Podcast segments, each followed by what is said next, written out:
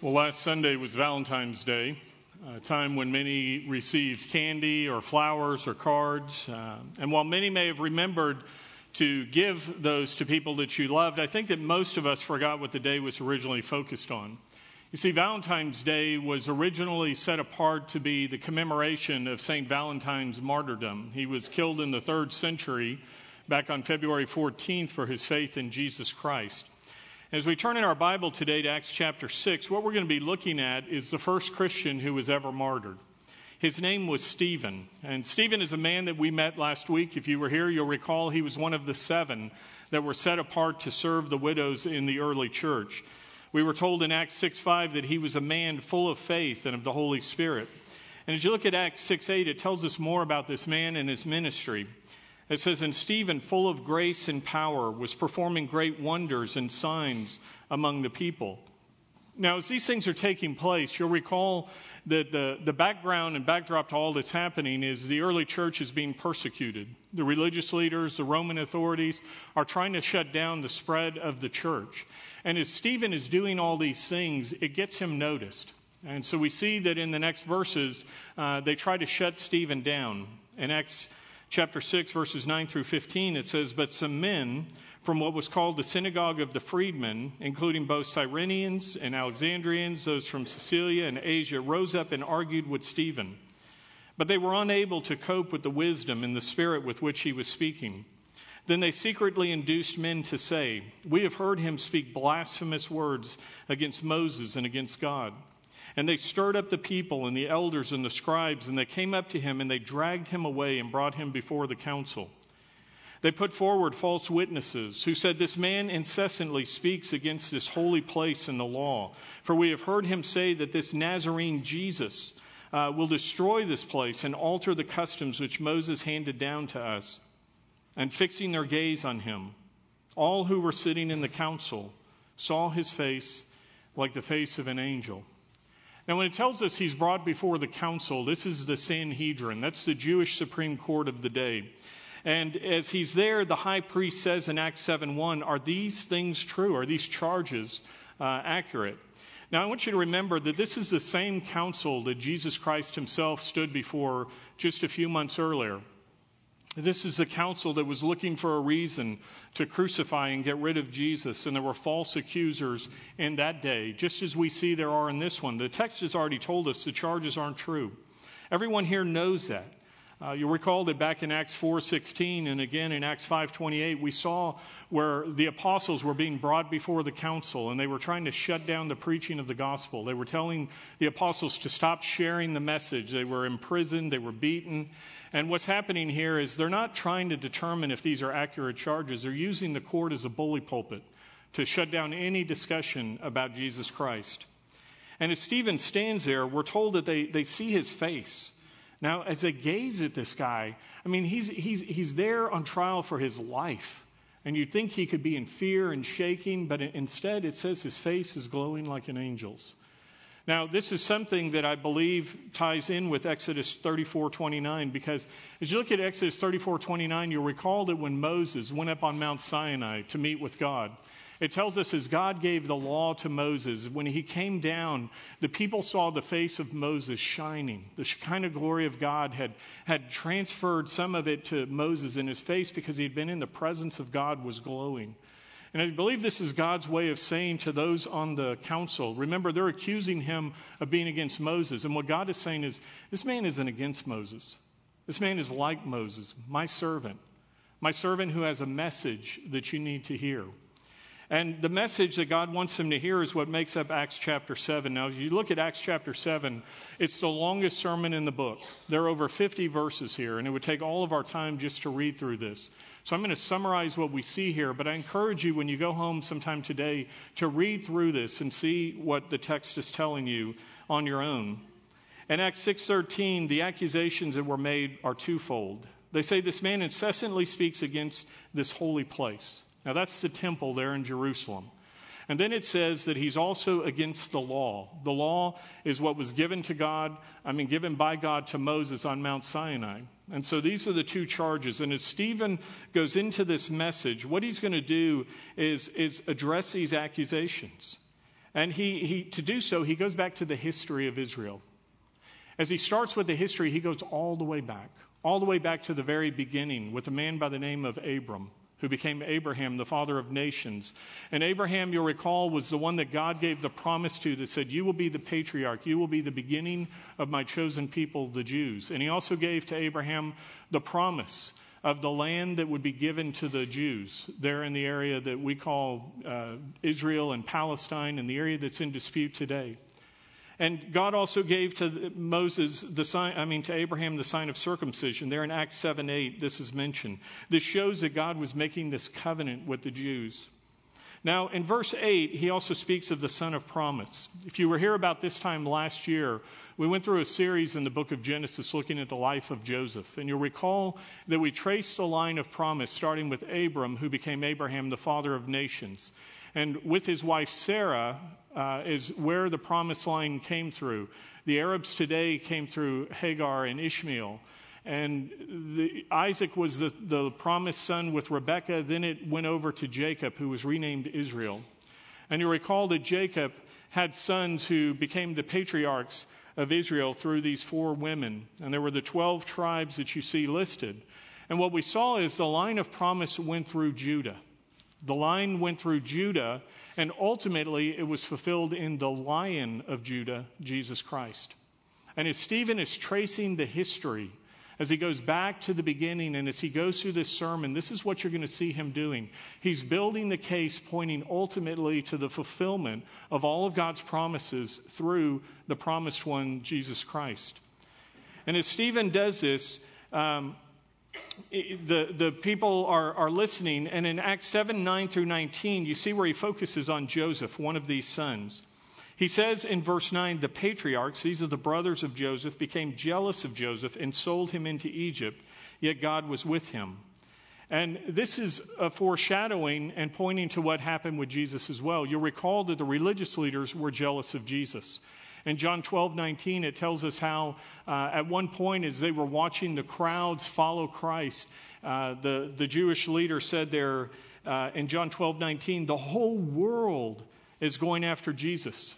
And they were talking about how they were going to lose their place and their, their influence, and the temple would fall into disfavor and all these things. And so, what they're holding on to is their franchise. They're not interested in the fulfillment of God's promises, they're more concerned with themselves, as we're going to see further in Stephen's sermon. And so, what Stephen does is he tells how Joseph became a slave in the foreign land, sold there by his brothers, the patriarchs. But he says God was at work. As we saw last year in that series, we saw how God was with Joseph, whether it was in the pit, in the prison, and, and moving him all the way up to the palace as he became Pharaoh's right hand man, being used to redeem the people of Israel, to feed them during that time of extreme famine. And as he continues in verses 17 through 44, he moves to the next section of his message. And there he speaks about Moses. Now, remember, they said that he was against Moses, and this is probably why this is the longest section of his sermon. He says, I'm not against Moses. Let me tell you all about Moses. And you see the same uh, parallels of Egypt and the slavery that took place, but this time it wasn't just Joseph who was in slavery, it was the entire nation of Israel. Israel was under bondage in Egypt, and Stephen says God raised up Moses to deliver them. And he tells the story of Moses being born as a baby, and you'll recall the Egyptians were killing all of the baby boys. And again, there's this foreshadowing of Christ where Herod was trying to kill the Messiah as a baby. And then you saw how uh, he tells how Moses, for the first 40 years, is there in the palace. And he says at the second 40 year mark, Moses is out among the Jews. He's walking around and he sees the oppression of his people, the Israelites. And there's an Egyptian taskmaster who's beating one of the Israelites. And Joseph loses control and he ends up killing this guy. And in Acts 7 25 through 27, it says, And Moses supposed that his brethren understood that God was granting them deliverance through him, but they did not understand. On the following day, he appeared to them. These are some of the Jews. And as they were fighting together, Moses tried to reconcile them in peace, saying, Men, you are brethren. Why do you injure one another? But the one who was injuring his neighbor pushed Moses away and said, Who made you ruler and judge over us? Again, do you see what Stephen is doing? He's pointing to Jesus Christ, the deliverer that God was raising up. And what did the Jews do? They pushed him aside and said, Who are you? You're not our ruler, you're not our judge. And he continues to build the story, telling how Moses then ran away to Midian. And he was there for that 40 year period in the, the wilderness. And then he comes around to verse 35 saying how at about the age of 80, Moses was called to go back to Egypt to redeem the people. He says in verse 35 this Moses, whom they disowned, saying, Who made you ruler and a judge, is the one whom God sent to be both ruler and a deliverer, with the help of the angel who appeared to him in the thorn bush. You remember there on the side of the mountain, he saw God appeared in the, the burning bush and he received his commission to go back and set the people free. And Stephen says, You guys have been accusing me of opposing Moses, but it was your ancestors who opposed Moses. He says in verse 37 This is the Moses who said to the sons of Israel, God will raise up for you a prophet like me from your brethren. Now, at this point, you can just picture them squirming because these guys are teachers of the law. They know the law. Whenever you see parts of the Bible in all capitals like that, that's telling you it's a quotation of a passage in the Bible. So he's quoting from the Old Testament law called Deuteronomy. In chapter 18, verses 15 and 18, this is where this is drawn from. And what he does is he underscores their rejection. He reminds them hey, you guys today are just like your forefathers in the past who rejected God's Savior, the deliverer that God was raising up, and you didn't listen to the prophets, one of which Stephen is saying, I'm a prophet uh, that has been raised up to tell you the truth. He goes on to say in verses 39 through 40, Our fathers were unwilling to be obedient to him, but they repudiated him, and in their hearts they turned back to Egypt saying to Aaron, Make for us gods who will go before us. For this Moses who led us out of the land of Egypt, we do not know what happened to him. Remember, they're in the valley at this moment. They're looking up at this mountain where the Shekinah glory of God is covering it. Moses has been up there for, for a period of time, and they're saying, Hey, maybe he's dead. We don't know. So uh, remember, they were saying, You're not only against Moses, but you're against the worship in the temple. So Stephen says, Let's talk about the history of worship in Israel. And he says, when our fathers were there at the base of the mountain, when God was in all his glory, what did the people of Israel do? They made a pagan golden calf like the idols they had seen in Egypt. He talks about a tabernacle that is there, and he mentions two of the foreign gods. The, they were offering child sacrifices to these pagan gods, and he says, You want to talk about the way the Jews have worshiped God? Uh, they've been in idolatry, they've been doing these things. And then he says, But let me tell you what God did. God, in His mercy and grace, uh, gave you the proper way to worship Him, the true God Jehovah, Yahweh. He gave you the plans for the tabernacle. The tabernacle was that temporary tent of meeting that moved with the people through the wilderness. And he says, This tabernacle that was the forerunner to the temple that you're so concerned about, where did it come from? Look at verse 44. Our fathers had the tabernacle of testimony in the wilderness, just as he who spoke to Moses directed him to make it according to the pattern which he had seen. He continues his history lesson talking about Joshua, the great general who led the people into the promised land in verse 45 and how the tabernacle was with them. He jumps ahead to the, the time of promise where King David desired to build that permanent temple, uh, as he mentions there in verses 45 through 46. And this leads up to Solomon, uh, the king who built the permanent temple in verse 47. Now, as glorious and great as all these things are, what Stephen does is he says, Let me tell you what the whole purpose of all of this was. It wasn't the end of God's plan, it was just stuff to fulfill God's plan. And what he does in Acts 7 48 through 50 is quote from Isaiah 66 1 through 2. And he says, However, the Most High does not dwell in a house made by human hands. As the prophet says, as, uh, as the prophet says, Heaven is my throne, and earth is the footstool of my feet. What kind of house will you build for me, says the Lord?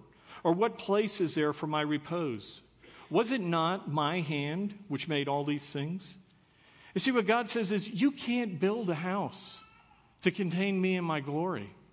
And he even goes on and says, uh, kind of as twisting the, the knife a little, he says, uh, You know, all the stuff that you've used to make this glorious place, I made it myself. And so he says to them, again, this temple, while it's great, it's not what it's all about.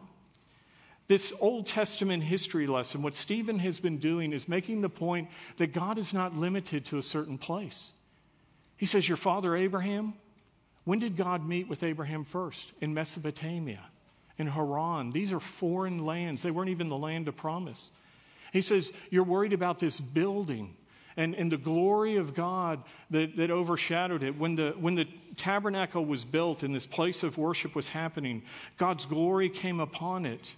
But what he said is, God's not in the, the building, He's in the hearts of men and women. That's what He desires. Buildings are just meeting places. But you see, what the religious leaders were doing was it was all about keeping their franchise going. Remember that at this point in the book of Acts, we've seen over 20,000 people who become believers in Jesus as the Messiah. They're leaving the organized structure of the temple worship. Remember in Acts 6 7, we saw where the priests themselves were joining the church. They were seeing the fulfillment of the law, the fulfillment of these things. And so, what the, the guys are doing on the Sanhedrin at this moment is trying to hold on to their place of power. They're not worried about God's glory, they're not worried about the fulfillment of the promise. And so, Stephen, as he comes to this point in his sermon, he moves from presenting a defense to being on the offensive. He says in verses 51 through 53 You men who are stiff necked and uncircumcised in heart. Remember, they were so proud of the sign of circumcision? And again, Stephen is saying that's just an external sign that doesn't have anything to do with what God wants. He wants your hearts to be circumcised as you come to faith in the promised Messiah. He says, You're uncircumcised in heart, and your ears are always resisting the Holy Spirit. You are doing just as your fathers did. Which one of the prophets did your fathers not persecute? They killed those who had previously announced the coming of the righteous one, whose betrayers and murderers you, you have now become. You who have received the laws ordained by, by the angels did not keep it. And then in verse 54, you see the reaction. Now, when they heard this, they were cut to the quick, and they began gnashing their teeth at him. You know, at this point, uh, remember that we were told that Stephen's face was glowing like that of an angel. Well, at this point, their faces are glowing too. They're beet red, they're, they're mad.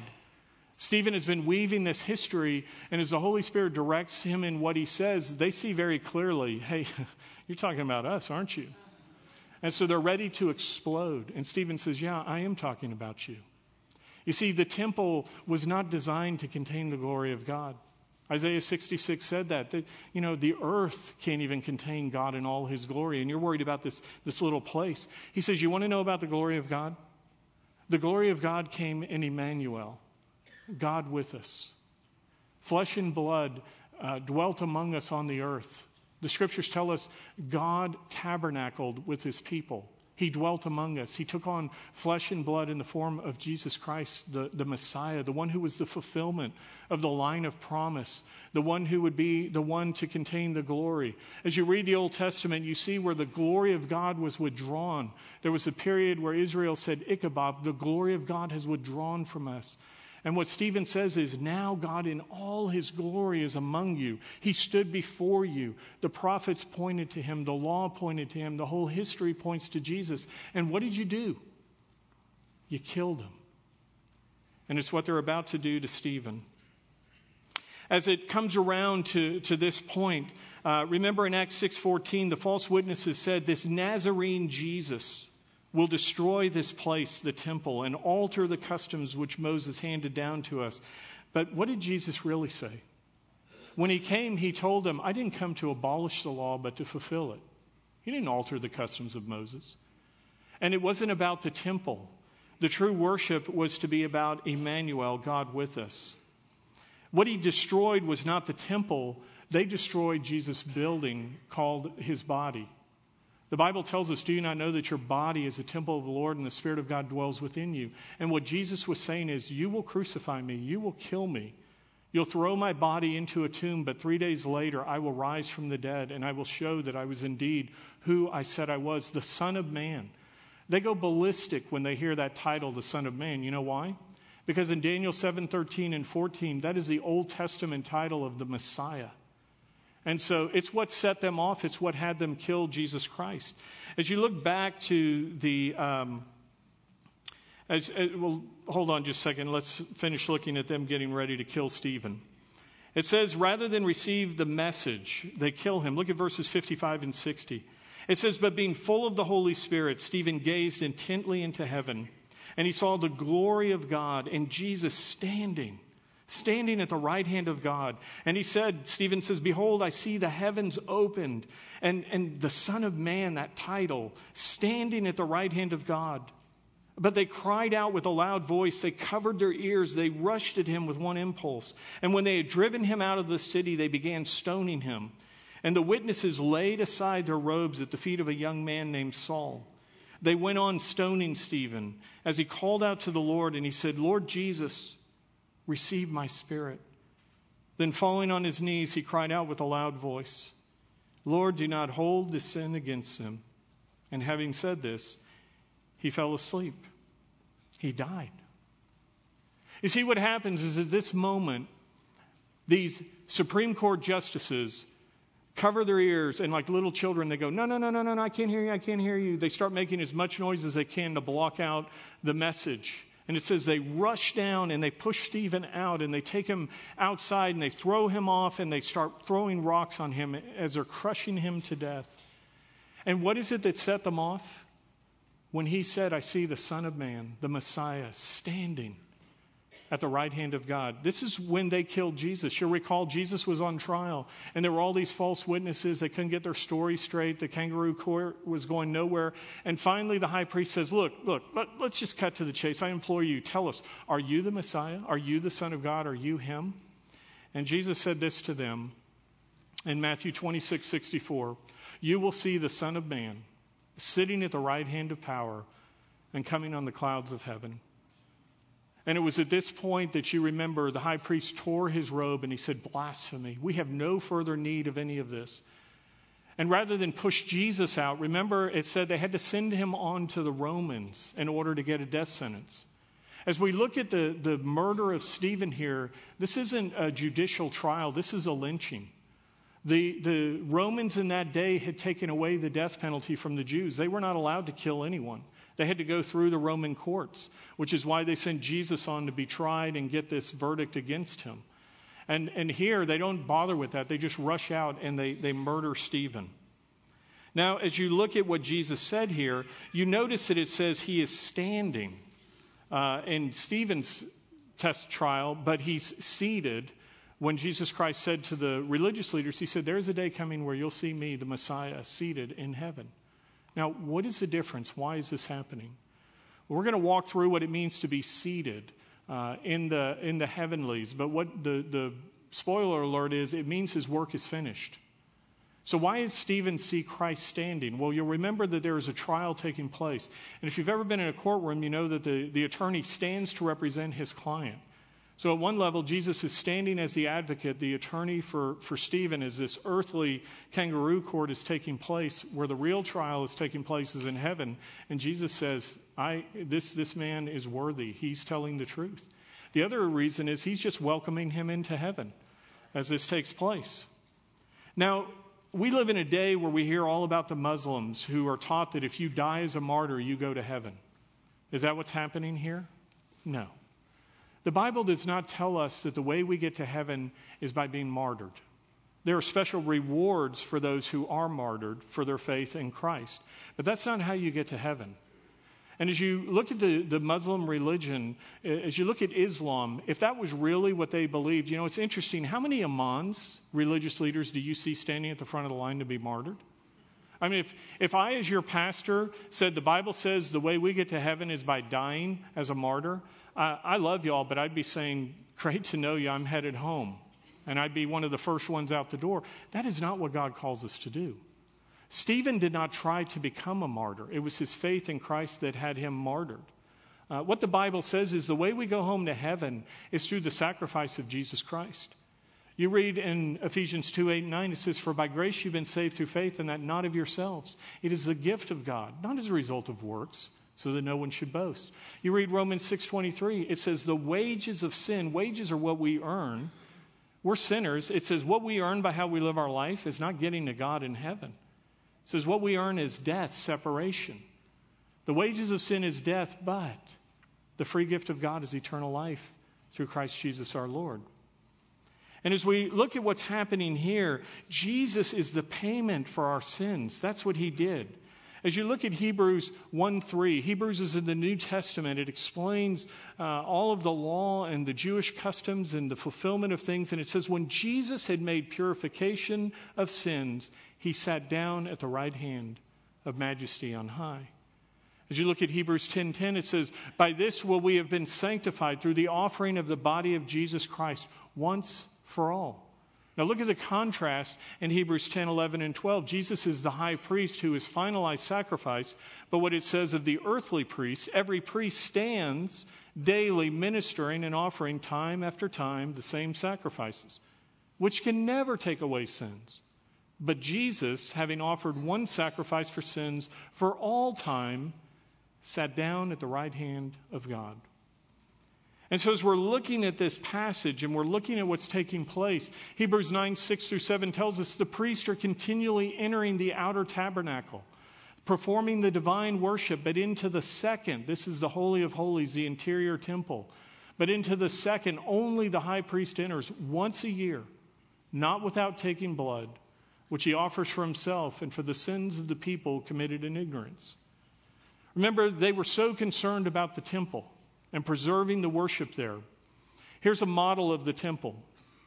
And as you look at this, over in the top left, top left-hand corner from your perspective, you see that outer area that's called Sol- Solomon's portico.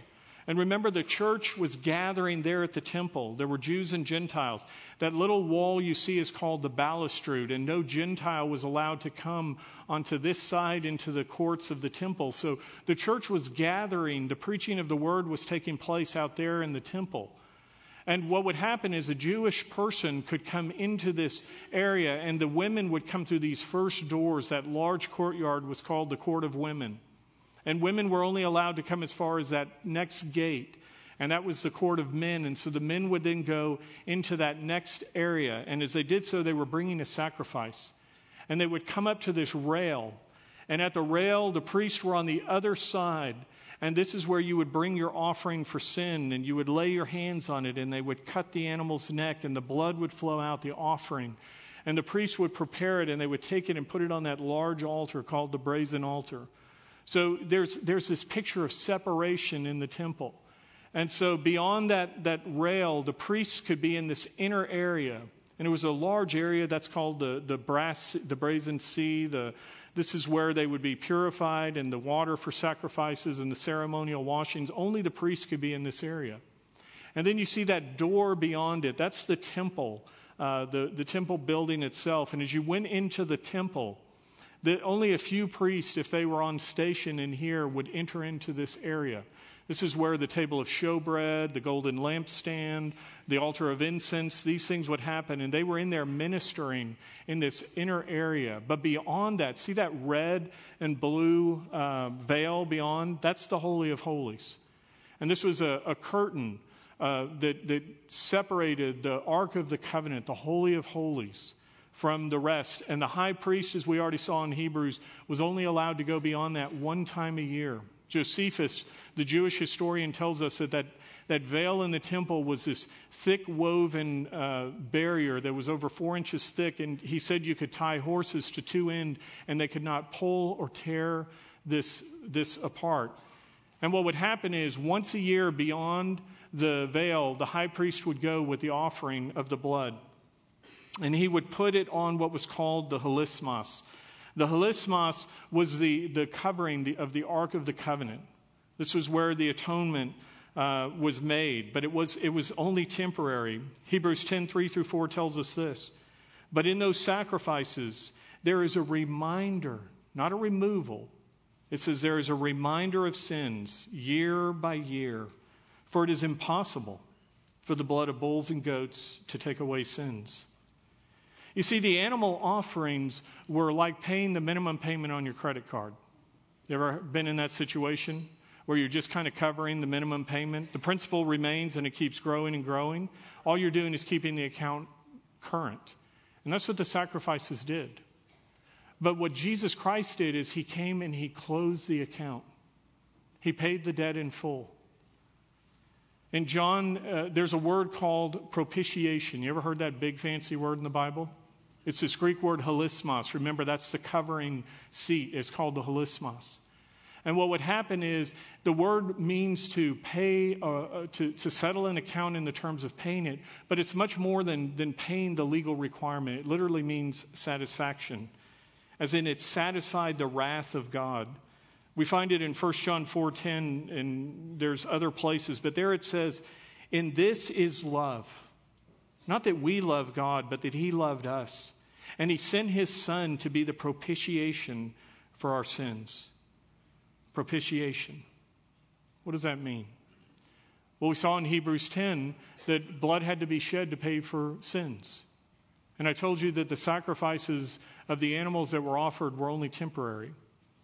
I've used this illustration before, but it bears repeating here. If you think of a, a, factory worker who is working on the line and something happens and he's injured, he gets pulled into the machinery, his body gets mangled, he's rushed to the hospital, and they, the doctors manage to save his life, but his body is broken, he's lost an arm, he's crippled, he's got all these uh, various injuries. OSHA comes in, they do an investigation, they look at the machinery, and they say, you know, the company was negligent. They didn't maintain the machinery, it's their fault. So there's a judgment against the company. There's a lawsuit filed as well. This man is compensated for his medical bills, for his pain and suffering. He's given money to take care of his needs the rest of his life because he's unable to work. What the law says is at that point, the penalty, the, the judgment against the company is expiated. E X P, expiation not propitiation. So the difference is this the legal requirements have been settled, the penalty's paid, but there's still a wrath. The man is angry at the company. Every time he sees a product they make, every time he sees an advertisement on TV, he gets bitter and he remembers this company and how they, they changed and ruined his life. So that wrath remains. When God propitiated the penalty of our sins. He didn't just pay the penalty. If that was the case, when we died, we would get to the gate of heaven. God would look at us and go, Get in here. Sit over there. Don't say anything for eternity. I don't even want to look at you. You are so lucky that you were here. Is that what the Bible tells us heaven's going to be like? It says we're welcomed as sons and daughters. God our Father, Abba, Daddy, welcomes us at the gate of heaven. He says, My son, my daughter is home. Come in. You're part of the family. We're going to see Jesus Christ, the Lamb, as if he's slain, the one who died for us. He doesn't walk around heaven going, Oh, God, boy, you were really bad. All these wounds are because of you. We worship him. The wrath is gone, brothers and sisters. He propitiated. He not only paid the penalty, he not only removed the separation. Do you remember when Jesus died on the cross? In John 19:30 as he said, "It is finished." The Greek word is tetelestai. What he said is paid in full. You look at this word that T E T E beginning means it's in the perfect form. That literally means it's a once and for all completed action for all eternity.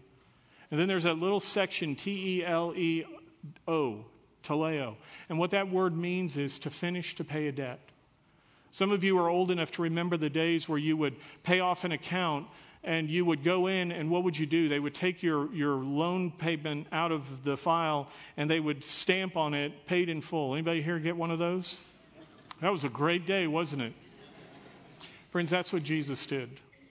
When you see Tetelestai on the scriptures, archaeologists have dug up business documents, invoices, and at the bottom of the document, they've seen tetelestai, literally paid in full.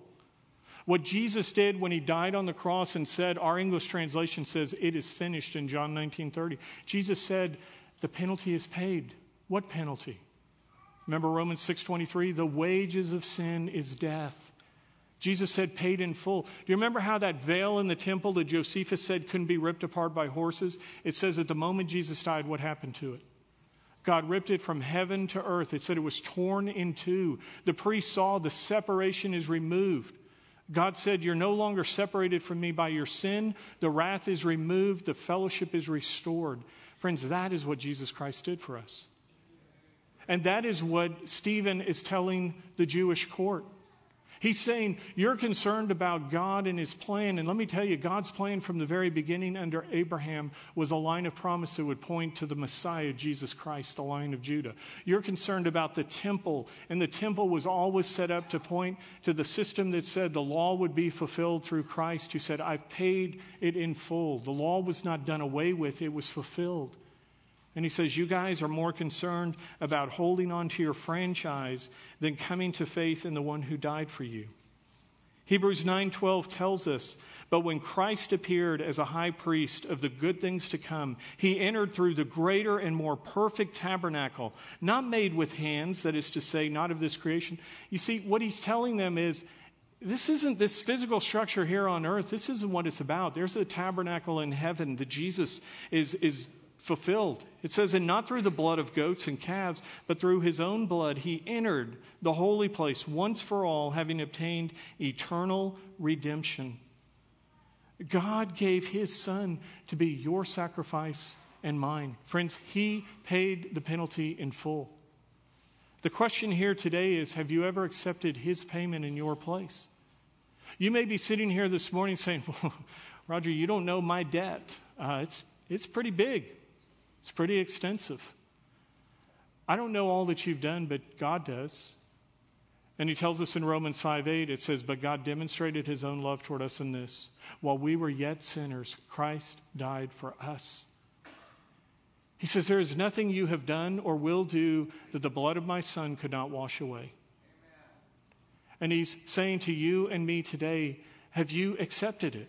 Have you seen the fulfillment that came through my son? Have you turned to him as your Savior? And he invites you to do so. Romans 10:8 says if you confess with your mouth Jesus is Lord and believe in your heart that God raised him from the dead then you will be saved. As you look at whether or not God can forgive you, remember that as Jesus died on the cross, as they were spitting on him, mocking him, gambling for his clothes at the foot of the cross, what did Jesus say? Father, forgive them, for they don't know what they're doing. Did you see in Acts 7:60 what Stephen said as the rocks were raining down on his head as he was dying? He said, "Father, forgive them." And just as Jesus said, "Father, into your hands do I commit my spirit," so did Stephen say the same thing. Some of you here have come to faith in Christ. Most of us have. And we live in a world where we know the world is turning farther and farther from God. And we're sitting here this morning seeing all of the atrocities take place through ISIS and the other things on TV where Christians are being martyred. And we're saying, God, where are you? What are you doing? Why are you letting these things happen? And God is not out of control, God is not powerless. Revelation tells us that there is a time where more and more will be martyred. More and more men and women will be martyred for their faith, and they're there under the throne in heaven. And Jesus says the time is not yet complete. And so, how are we to respond to this? We're to do as we see Stephen doing here. There are more believers killed in this century than the previous 20 combined. And as we look at this stuff on the news and as we get angry and we say, What should we do? We should do what Stephen does. First, you notice in verses 55 through 56 that he focused on Christ. It says, But being full of the Holy Spirit, he gazed intently into heaven. He saw the glory of God and Jesus standing at the right hand of God. And he said, Behold, I see the heavens opened and the Son of Man standing at the right hand of God. Friends, we realize that this life is not all there is. Do you know we're just passing through? We maybe get 100 years here on earth and that's it. And then comes eternity. Are you living for the 100 years you have here or are you looking toward eternity? Second, it says he entrusted himself to Christ. In verse 59, it says, as they were stoning Stephen, he called out, Lord Jesus, receive my spirit. The Bible tells us the penalty is paid, the account is closed. 2 Corinthians 5 8 says, to be absent from the body is to be present with the Lord. When we die, we get our promotion. That's what we should focus on. And third, he was forgiving them. Just as Christ forgave those who hurt them, look at verse 60. Lord, do not hold this sin against them. Do you know in doing these things that Stephen planted a seed for the gospel? Remember that as he is being stoned to death, Acts 8 1 told us there was a guy standing there by the name of Saul. Remember Saul, who becomes the Apostle Paul? He was approving of the murder. He was watching the stuff. He was giving witness. And in Acts 8 3, we see he becomes uh, an enraged persecutor of the church. It says, in, it says he was ravaging the church. That is a word used literally of a wild animal devouring. He was ravaging the church, entering house after house and dragging off men and women, and he would put them in prison. But do you know what happens as the story of Acts goes on? Saul will become the Apostle Paul. He'll have an encounter with the resurrected Lord on the road to Damascus, as we'll see, and he's no longer a witness against the murder of believers. He becomes a witness for the church. He leads multitudes to Christ. And as you look at the end of the book of Acts almost, in Acts 22 20, as Paul is looking back over his life and ministry, you know what he mentions? The stoning of Stephen. There was an impact on his life as he watched this man die. At that moment, he hated the Christians, he was against it, but it stuck in his memory. And I know that there are many of you who are facing hard things in your life right now. Maybe family members who are against you, maybe workplace mockery or at school, you're scorned for your faith. And you don't know that people are watching you, and the way that you stand for Christ will have an impact on that person down the road. Many times, an impact you never know what will happen. Look, friends, I don't know if God is going to call any or all of us here to be martyrs for our faith. I know there is a day coming where, even here in America, if the Lord tarries, it's going to happen. But I do know this. I know that in Romans 12:1, God calls us all to be living sacrifices. It says, Therefore, I urge you, brethren, by the mercies of God, to present your bodies a living and holy sacrifice. And it goes on and it talks to us about not being conformed to the world, but being transformed by the renewing of our mind. If you're sitting here this morning worrying about, will I die for Christ? You need to be more worried about, are you living for Christ right now? Are you being a living offering? Are you pointing people to Christ? Are you living out your faith in a way that will draw people to know Jesus as their Savior? Before you can ever die for Christ, you have to come to Him. So if you're here today and you've never come to faith in Christ, I want to close by offering you the opportunity to do that right now. You don't have to walk the aisle. You don't have to raise your hand. But what you do have to do is in your, your head and your heart right now say to God, God, I recognize I'm a sinner. I've made mistakes, I've blown it. The word sin literally means to be less than perfect, to miss the mark. All of us here are sinners. We've all lied, we've all stolen, we've all done something wrong. And what God says to us today is as a sinner, you owe a penalty. Remember, the wages of sin is death, but the free gift of God is eternal life in Christ Jesus, our Lord. If you'll say to God this morning, as I'm going to about to have you bow your heads, just say to God in your heart and in your head, God, I'm a sinner. I know I owe that penalty of death, and I believe that you sent your son, Jesus Christ, the promised Messiah, to go to the cross and be my payment. And if you'd like to do that, I invite you now just to bow your heads and pray this prayer with me. Lord God, I'm a sinner. I've tried to live my life for you, but there are times I've messed up, I've made mistakes. And I recognize because of that, God, I owe a penalty, a penalty called death, one I can't pay. I thank you, God, that you took my place. That Jesus, you took on flesh and blood. You became Emmanuel, God with us you dwelt among us. The, the Bible says you tabernacled with us. You were here. You walked the earth. You lived a holy and perfect life. And you laid down your life on the cross for me. I believe, Jesus, your blood has washed away my sins. I accept that payment. And I know, Jesus, you didn't stay dead in the tomb, but you rose from the dead three days later, showing you were indeed the promised one, the Messiah. Thank you, Jesus, for dying for me. Thank you for making me a part of your family. May you help me now to live for you. May you let my life be a witness for you. I pray these things in the name of my precious Savior, Jesus Christ. Amen. Friends, if you pray that prayer, I'll be at the front. There will be prayer leaders here as well. We'd love to talk to you and make sure you understand the next steps to grow in your faith. I'm going to invite you now to stand and sing this closing song of worship.